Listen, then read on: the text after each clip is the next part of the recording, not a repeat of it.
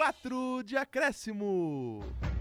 Salve, salve rapaziada, sejam todos bem-vindos a mais um 4 de acréscimo aqui na Rádio Gazeta Online. Hoje a gente tem muita coisa para falar, muita coisa interessante e internacional. A gente vai falar do que aconteceu com os times brasileiros no futebol sul-americano. A gente também vai projetar o que aconteceu no sorteio da Copa do Brasil e também, por fim, no último bloco, a gente vai falar do que tá rolando lá na Europa, hein? Então vamos começar. Meu nome é Diego Goulart e ao meu lado eu tenho eles, eles que vocês já conhecem e que vocês aprenderam a amar. Na minha esquerda, no ponto, na ponta da mesa, Vini Berma. Salve rapaziada, boa tarde a todos. Vai falar de bastante, bastante coisa hoje, já que o coringaço dele vem perdendo bastante, né?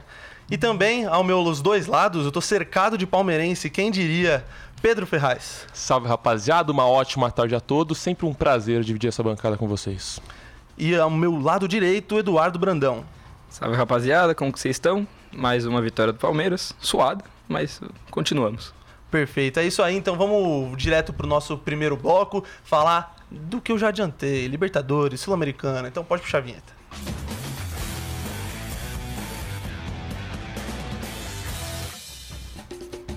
Começando o nosso primeiro bloco, e ai, ai, ai, Berma, e o Corinthians, hein? Vamos lá. Tá triste. Tá tristíssimo. Corinthians perdeu mais um jogo, quarto jogo seguindo perdendo, né?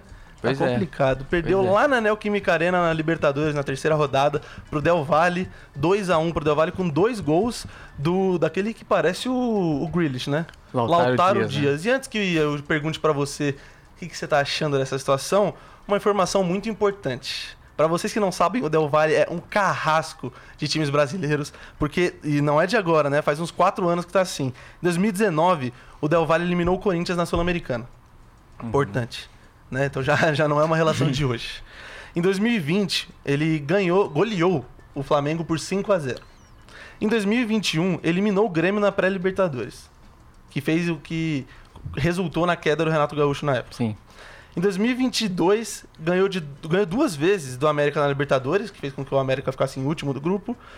E foi campeão né, na final sul-americana do seu contra São Paulo. É, um pouco triste falar disso. E em 2023, foi campeão da Recopa contra o Flamengo Uhum. e venceu o Corinthians em Itaquera. E pode ser que faça com que o Corinthians seja eliminado, né? Berman, o que está acontecendo? A estreia de Luxemburgo não deu bom. Corinthians perdeu mais uma vez, está numa situação muito difícil na Libertadores. E aí? Qual que é o problema do Corinthians? O problema do Corinthians se chama a diretoria.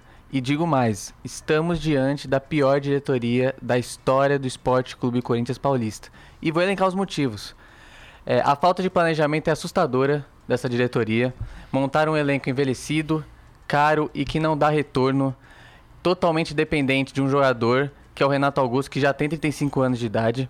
Ainda na falta de planejamento, tiveram quatro técnicos em cinco jogos, algo que eu nunca vi na história do futebol mundial.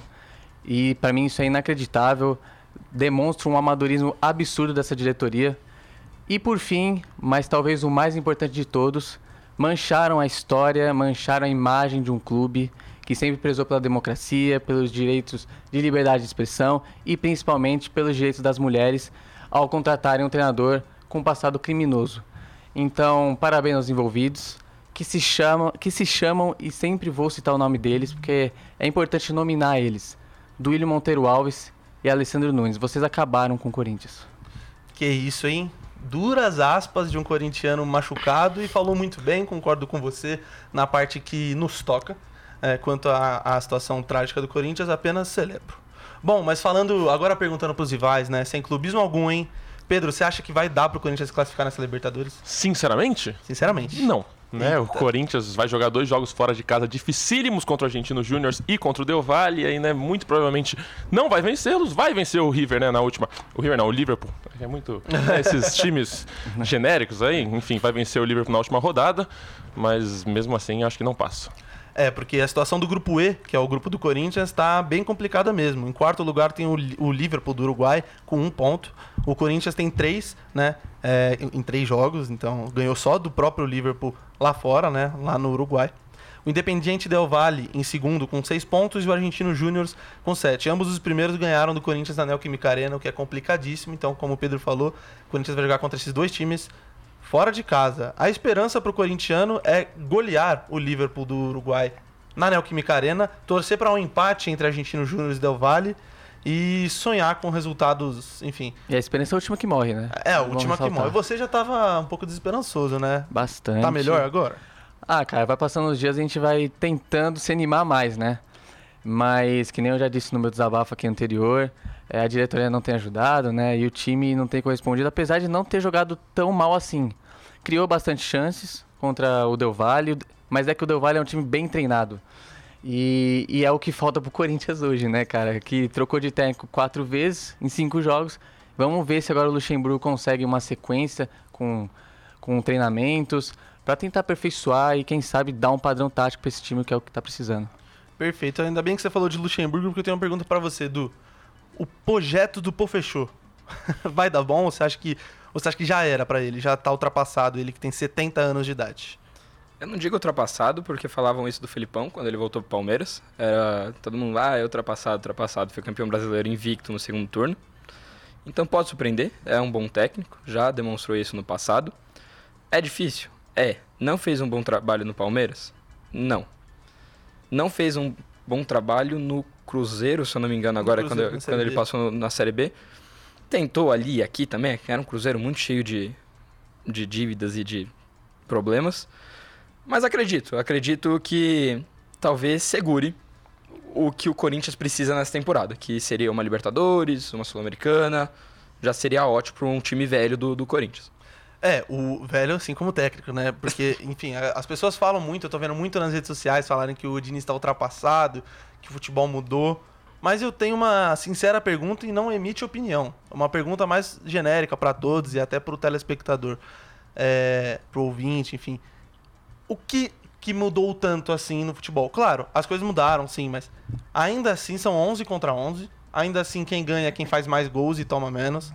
Então, alguém com a carreira dele e que tem muita história, será que ele precisa mesmo apre- aprender algo tão diferente? Como e ele não estava em coma, só lembrando, ele estava aí. O que, que você acha, Pedrão? Mano, eu acho que sim, o futebol evolui, não tem. Tudo evolui, né? Querendo Sim. ou não, todas as áreas, e o futebol vem junto, a ciência evolui. E no Palmeiras era uma coisa que sinceramente me irritava, essa coisa do Luxemburgo negar a ciência. Tinha vezes ali que o jogador do Palmeiras estava machucado, o, de- o departamento médico falava: não, não é legal a gente botar eles na areia pra regenerar, né? Pra fazer a volta deles. O Luxemburgo falava: não, eu acredito que vai dar certo sim e. né? Basicamente, enfim, aquela palavra um pouco agressiva. É, e aí, né?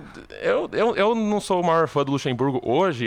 Sou grato a tudo que ele fez pelo Palmeiras, gigantesco no futebol brasileiro, treinou o Real Madrid, enfim. Mas hoje eu não consigo ver esperança pro Corinthians, não, infelizmente, né?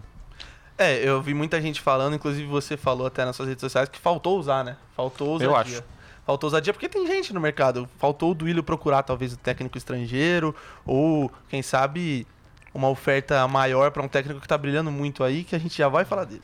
Ah, a gente vai falar dele. Vamos passar já pro Fluminense. Fluminense do Diniz. Hum, Como tá jogando tá bola, dando hein? show, né? Dando show. O Fluminense enfrentou o River Plate. O River Plate. O River Plate. Não é nenhum genérico, não é nenhum River do Piauí, é o River Plate, tá? Tetracampeão da Libertadores, no Maracanã, e era jogo que os rivais e os secadores estavam mais confiantes, né? Falando, pô, não, contra o River o Flu, o Flu do Diniz vai dar aquela paçocada, né? Mas foi 5 a 1 repito, 5-1. 5 5 a 1 pro pro Fluminense com três gols do Cano, dois do Arias. Foi um passeio absurdo.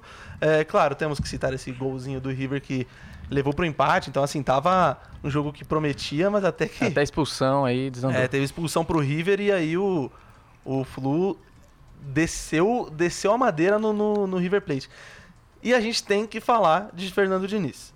Eu, que como todos sabem, sou um hater de Diniz, venho calando minha boca com o tempo. E como falei no último programa, acredito que seja o, não um dos, o favorito a Libertadores. Já expliquei porquê, mas falo brevemente.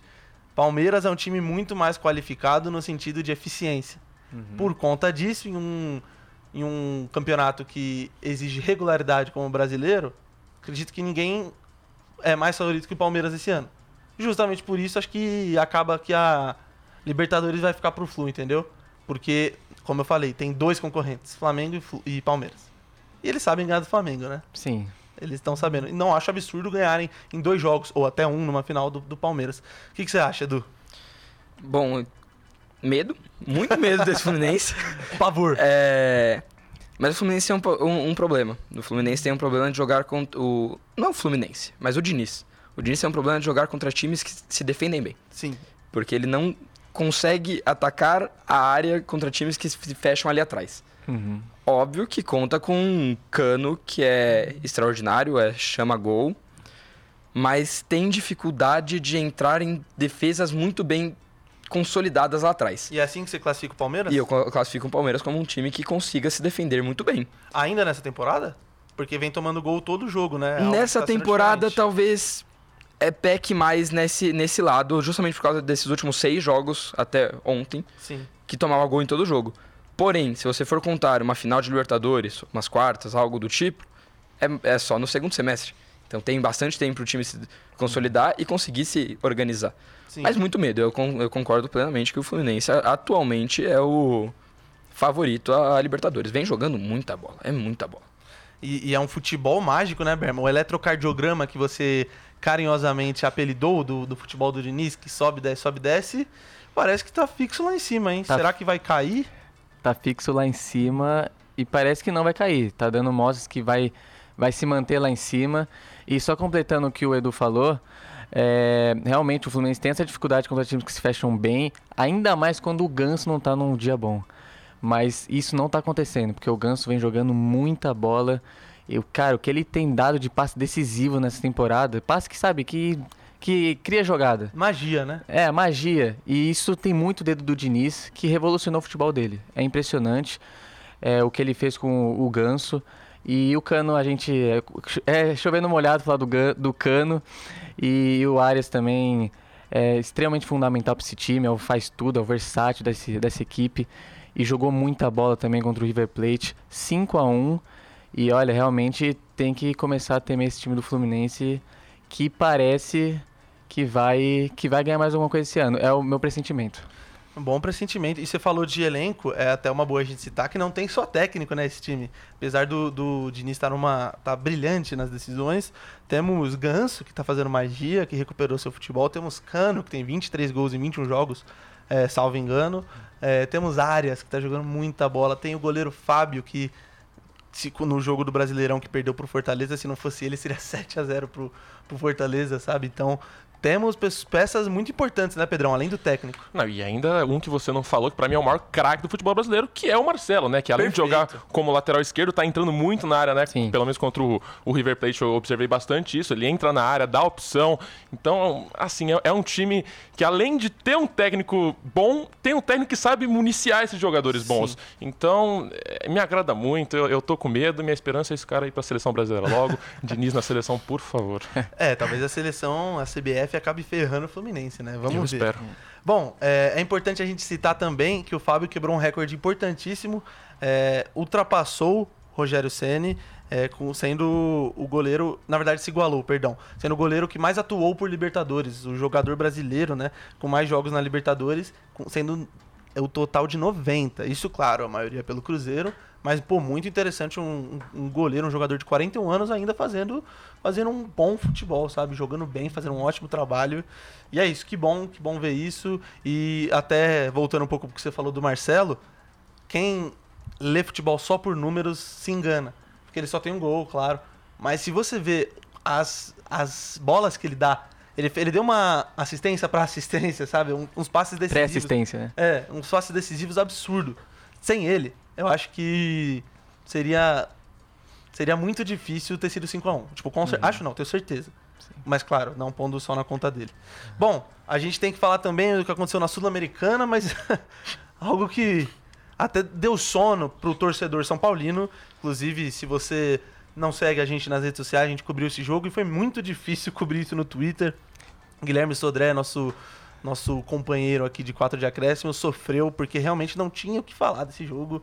Foi muito ruim. São Paulo e Tolima, na verdade, Tolima e São Paulo lá na Colômbia, no estádio Manuel Murídio Toro.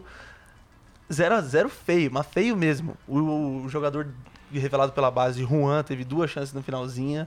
Finalzinho é complicado, no finalzinho. E perdeu, ou o goleiro fez uma ótima defesa, aí vai de cada um. Já lá no, no- na Argentina, no estádio Marcelo Bielsa, me surpreendeu esse nome de estádio que eu não sabia que tinha. O News Old Boys ganhou por 1 a 0 do Santástico, que vive situação complicadíssima na Sul-Americana também. Complicado. O Estudiantes e Bragantino empataram por um 0 a 0 no Nabia Bichedi.